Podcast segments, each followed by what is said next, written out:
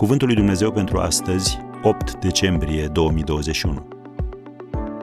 Asaltul ideilor.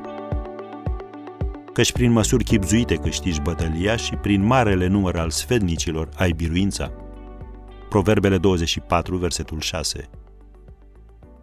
Cu alte cuvinte, înțeleptul Solomon a spus aici, planificarea strategică reprezintă cheia biruinței, iar pentru a câștiga ai nevoie de mulți consilieri înțelepți.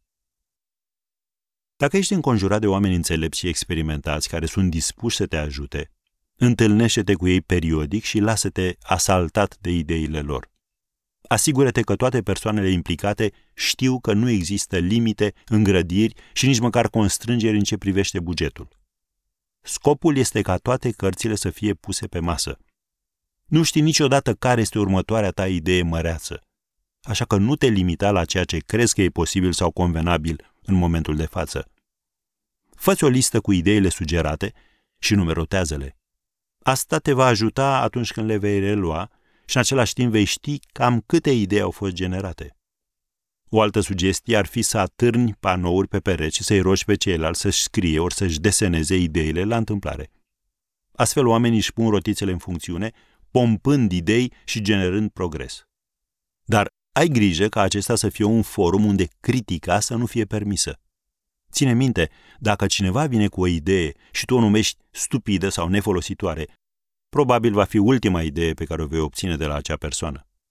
Și cine știe, poate că acea idee chiar era una în stare să rezolve problema, să deschidă uși, ori să-ți ofere o strategie pentru viitor. Și încă un sfat. Limitează sesiunea de brainstorming la aproximativ o oră. Cineastul Alfred Hitchcock a spus odată o vorbă care a devenit celebră. Lungimea unui film trebuie să fie direct proporțională cu anduranța vezicii umane. E mai bine să organizezi sesiuni mai scurte, să respecti timpul, răbdarea și nevoile participanților, să le mulțumești pentru idei, apoi să reflectați la ceea ce ați discutat și să vă mai întâlniți și altă dată. Un anunț important la final – ai acceptul de a folosi aceste gânduri în oricare dintre domeniile în care vei activa astăzi.